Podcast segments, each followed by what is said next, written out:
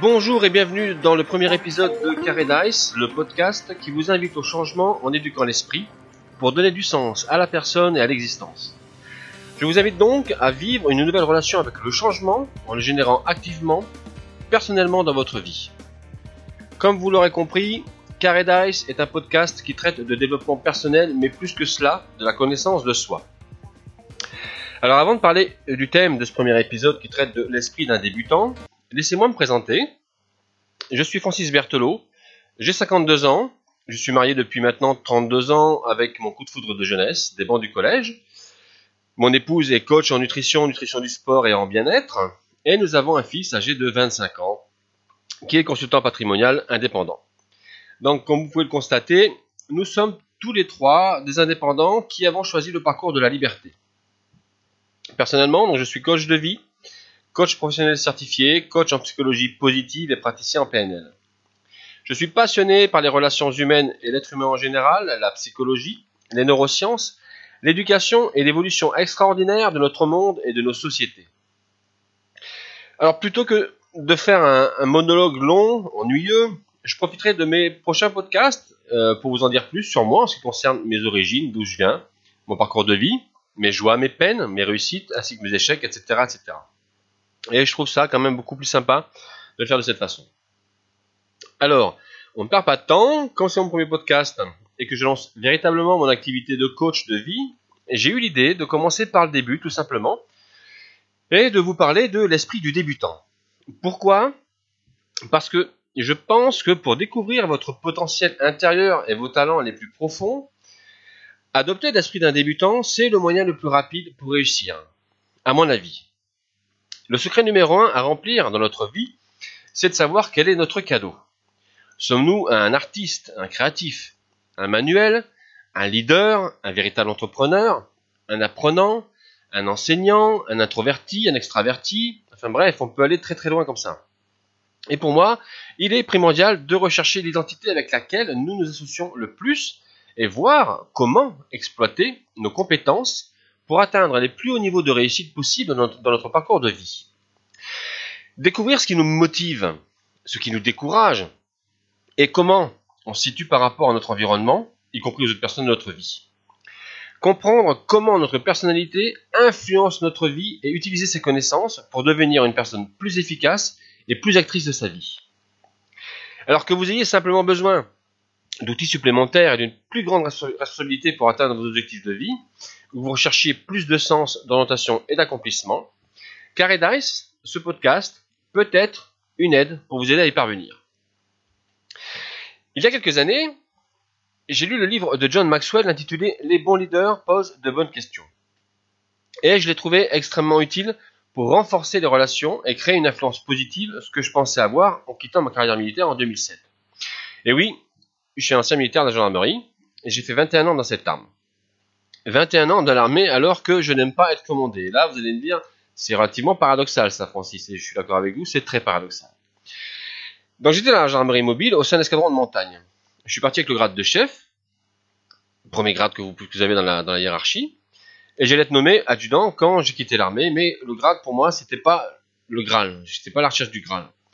Donc je suis quand même parti, après avoir été numéro 2 d'un groupe d'intervention, chef de la sécurité d'une ambassade de France en Afrique australe, officier formateur de la police bosnienne en ex-Yougoslavie pour le ministère de la Justice des États-Unis et pour le programme international d'aide à la formation aux enquêtes criminelles. Et j'ai effectué également des missions de renseignement en tant que chef de secteur au Kosovo et en ex-Yougoslavie pour ne citer que quelques pays.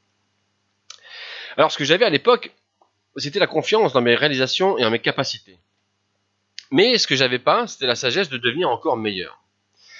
Ce livre, Les bons leaders posent les bonnes questions, parle de la nécessité de maîtriser l'art de poser des questions, de les utiliser pour apprendre et grandir, pour se connecter avec les gens, pour se mettre au défi et développer de meilleures idées. Il nous faut donc nous sonder plus profondément, nourrir notre curiosité innée chez les autres et nous poser des questions qui nous rapprochent de nos objectifs. Car, vous le savez, et je vous le dirai souvent, et si vous regardez ma chaîne, euh, ma chaîne vidéo YouTube, je le dis régulièrement, les gens sont uniques et nous sommes tous uniques les uns des autres, mais nous devons pour autant coexister. Donc nous avons tout intérêt à être véritablement intéressés les uns aux autres et à vouloir nous écouter pour qu'une histoire ou une collaboration fructueuse puisse enfin commencer. Il y, a 4, il y a 4 ou 5 ans, dans des recherches diverses sur le développement personnel, j'ai écouté et j'ai regardé un TED Talk de Stuart Firestein qui s'intitule La poursuite de l'ignorance. The Pursuit of Ignorance. Si vous cherchez sur internet, vous l'aurez, euh, mais c'est en sous-titre. Dans lequel M. Firestein explique que le savoir engendre l'ignorance. Georges Bernard Shaw l'avait d'ailleurs très bien dit en levant un toast au cours d'un dîner qu'il avait organisé en l'honneur du travail d'Albert Einstein. Il a dit que la science a toujours tort. Elle ne résout jamais un problème sans en poser au moins dix autres. En fait, c'est le philosophe Emmanuel Kant qui avait eu 100 ans avant lui, Einstein, cette idée de la propagation des questions. Propagation qui fait que euh, chaque réponse engendre de nouvelles questions. Et j'aime cette expression, la propagation des questions. Vous voyez cette image des questions incessantes qui se propagent lorsque nous disons par exemple je ne sais pas. Les scientifiques n'ont apparemment pas toutes les réponses, et pourtant, en grandissant, on nous a fait croire que dire je ne sais pas, c'est honteux et faux. Et heureusement, moi j'ai échoué et j'ai touché le fond en 2009 suite à la crise financière de 2008. J'ai procédé à la liquidation judiciaire de mon entreprise, ce qui nous a considérablement secoué, notre famille, au plus profond de nous. J'ai donc liquidé ma, société et je me suis retrouvé donc face au rouleau compresseur administratif et financier à la française, qui donc nous a conduit à être fiché Banque de France pendant 5 ans. 5 années très difficiles, je vous passe les détails et j'en reparlerai peut-être plus tard dans un autre podcast si le thème abordé le demande. Et là, si vous avez bien entendu, j'ai dit heureusement. J'avais pas toutes les réponses à l'époque, à l'image des génies de la science. Ça, c'est une certitude, je savais pas tout. J'ai mis quelques années à accepter cet échec. 5 pour être honnête. La durée de, du fichage à la Banque de France. Mais c'est cette acceptation qui m'a permis de me relever, de me dépoussiérer et de vider mon sac afin qu'une nouvelle sagesse puisse corriger mes pensées. Et pour recommencer, j'avais besoin de savoir ce que je voulais vraiment. Quelle était ma mission de vie? Quel est mon rôle et ma place pendant mon passage sur cette terre Et surtout, je devais croire que je ne savais rien. Je devais avoir un esprit de débutant, un esprit qui n'a pas peur de plonger sans vraiment réfléchir, tout en utilisant les erreurs du passé. Alors là, c'est parti, Francis. Réinitialisation complète du cerveau, reset du processeur, tour de contrôle remise à neuf, mais avec des valeurs intactes, les miennes, et de nouveaux stimuli qui me conduiraient vers la réussite. Alors là, j'ai essayé quelque chose de nouveau et de difficile, et ce qui semble très difficile pour une grande majorité de gens, j'ai appris de nouvelles compétences. Et en tant que fier membre de la génération Y, les personnes nées entre 1965 et 1979, j'ai suivi l'évolution rapide de la téléphonie et d'Internet. Et là, l'un des avantages de vivre à l'ère d'Internet, c'est cette disponibilité généralisée de cours en ligne, de formation, d'accès à des connaissances et des ressources inquantifiables. Alors donc j'avais entamé cette démarche très approfondie de connaissance de soi, de, ce qu'on appelle le développement personnel, et ça a mis en évidence ma mission de vie, aider les gens en tant que coach de vie. Et je me suis donc formé en passant des certifications en coaching, en psychologie positive, en PNL et dans l'aide aux adolescents. J'ai également suivi une formation en marketing digital, en relation et une activité professionnelle sur Internet. J'ai lu des dizaines de livres, passé des centaines d'heures à assister à des webconférences, à trouver des ressources en ligne, à travailler mes certifications et à harmoniser tout ça avec mon vécu. En plus de mes deux activités professionnelles de l'époque, car je travaillais environ 300 heures par mois, eh bien oui, parce que bah, quand vous avez connu cette période relativement très difficile, euh, à racler les fonds de tiroir pour trouver un euro pour aller acheter ne, serait-ce qu'une simple baguette, euh, une simple baguette de pain, il me fallait quand même sortir du tunnel au plus vite. Et donc là, je dois admettre que je me suis mis au défi de trouver du temps pour cela, car cela nécessite de faire quelque chose d'inhabituel. Je vous parle de ces choses que la plupart des gens négligent, la discipline et l'investissement.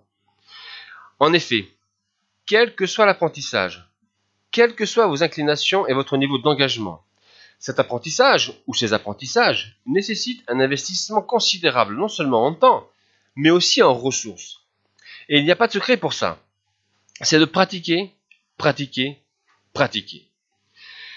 Et selon Josh Kaufman, il faut 10 000 heures pour devenir un expert dans un domaine ultra compétitif. Ce qui, me concerne, parce que moi, dans le domaine dans lequel je suis, dans mon personnel, c'est super compétitif. Mais par contre, passer de ne rien savoir à être très bon prend en réalité 20 heures c'est l'équivalent de 45 minutes par jour pendant un mois. Vous m'entendez? 45 minutes par jour pendant un mois. Et le défi pour tout débutant, c'est le temps nécessaire pour maîtriser une compétence. Alors je sais pas pour vous, mais j'ai toujours été et je suis un insatiable curieux du monde et conscient de tout ce que je dois encore apprendre.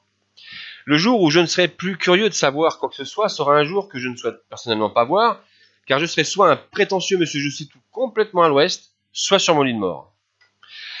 Pourtant, comme j'ai dit précédemment, dans un monde de plus en plus connecté, confronté à une surcharge d'informations et à un certain épuisement professionnel, ce fameux burn-out, cela devient d'une importance capitale, et ça je le dis de manière critique, car pour gérer votre expérience d'apprentissage, il vous faut limiter ces grands boulevards de l'information trop facilement accessibles et abrutissants pour aller vous promener dans des rues latérales et des petits cul-de-sac spécifiques issus de votre propre choix.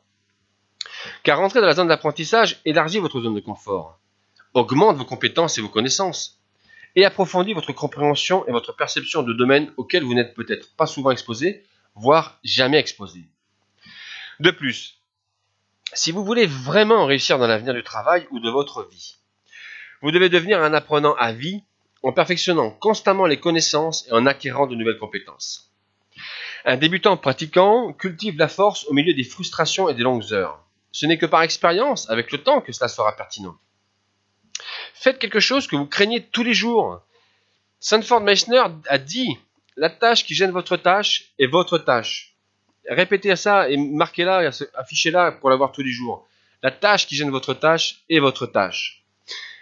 Car un vrai débutant ne reste pas un débutant pour longtemps. Avoir l'esprit d'un débutant signifie simplement avoir un état d'esprit de croissance, ce qui pour moi conduit au bonheur et au succès. Il s'agit de pleinement embrasser l'inconnu, d'apprendre constamment et de s'améliorer. Lorsqu'on essaie quelque chose de nouveau, on est excité. Et lorsqu'on est enthousiasmé par les choses, on est plus heureux, naturellement. Le début nous donne l'occasion souvent d'essayer de nouvelles choses. Plus nous vivons d'expérience, plus nos vies auront du sens. Ce faisant, nous découvrons ce qui nous passionne vraiment et dans lequel nous pouvons probablement exceller. Nous trouvons notre véritable appel, notre véritable voie à force d'essais et d'erreurs. Mais tout ça, vous savez, il faut le faire en prenant du plaisir, avec amusement, parce que ça n'a pas de sens. Pourquoi apprendre quelque chose si on n'y prend aucun plaisir? Le plaisir a un effet positif sur les niveaux de motivation, déterminant ce que nous apprenons et combien nous retenons. Apprendre, n'est pas un événement unique, cela demande de la répétition et du dévouement. Ne devrions-nous pas être excités pour libérer des super pouvoirs que nous n'avions jamais su? Ne devrions-nous pas nous réveiller chaque matin en nous demandant quelle nouvelle leçon la journée pourrait apporter? Si l'apprentissage n'est pas amusant, il ne sera pas efficace. Et ce n'est pas simplement une suspicion sournoise, c'est un fait scientifique, froid et difficile. C'est en fait un besoin fondamental de bien-être psychologique d'apprendre l'apprentissage peut nous aider à renforcer notre confiance en nous et à renforcer notre sentiment d'efficacité.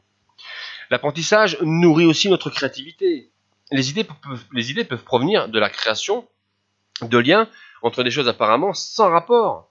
Apprendre quelque chose de nouveau dans un domaine de notre vie peut déclencher des idées dans un autre. La curiosité et la pensée créative, vous le voyez, vont donc de pair.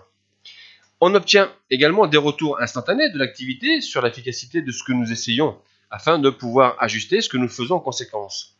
Et à mesure que nos compétences augmentent, eh bien, les défis peuvent augmenter aussi également. On peut monter la barre. Au-delà de, cette curiosité naturelle, d'une curiosité naturelle, c'est pourquoi il est important d'avoir une base sur laquelle vous fondez. Un pourquoi fort, puissant, lié à un apprentissage quotidien vous permettra de rester motivé lorsque vous sentez que vous ne pouvez pas consacrer suffisamment de temps ou d'énergie nécessaire pour apprendre. C'est incroyable ce que l'on peut accomplir lorsque l'ego se libère. Cela nous, rend vraiment imparables. J'espère vraiment que vous allez commencer aujourd'hui tout ce que vous avez toujours voulu commencer. Voilà ce que je voulais partager avec vous dans, ce premier podcast. comme on arrive à la fin du mois de janvier, euh, j'aimerais donc vous souhaiter mes voeux euh, pour cette nouvelle année. Je vais vous souhaiter des joies simples, de belles perspectives, des horizons infinis avec un agenda bien rempli, des projets plein la tête, des rêves en pagaille, de l'amour sans compter, euh, d'aller plus loin, de regarder autrement, de rêver d'ailleurs, d'écrire de nouvelles histoires, de changer la vie, de souffler un instant, de goûter à des plaisirs simples et de savourer chaque instant. Voilà.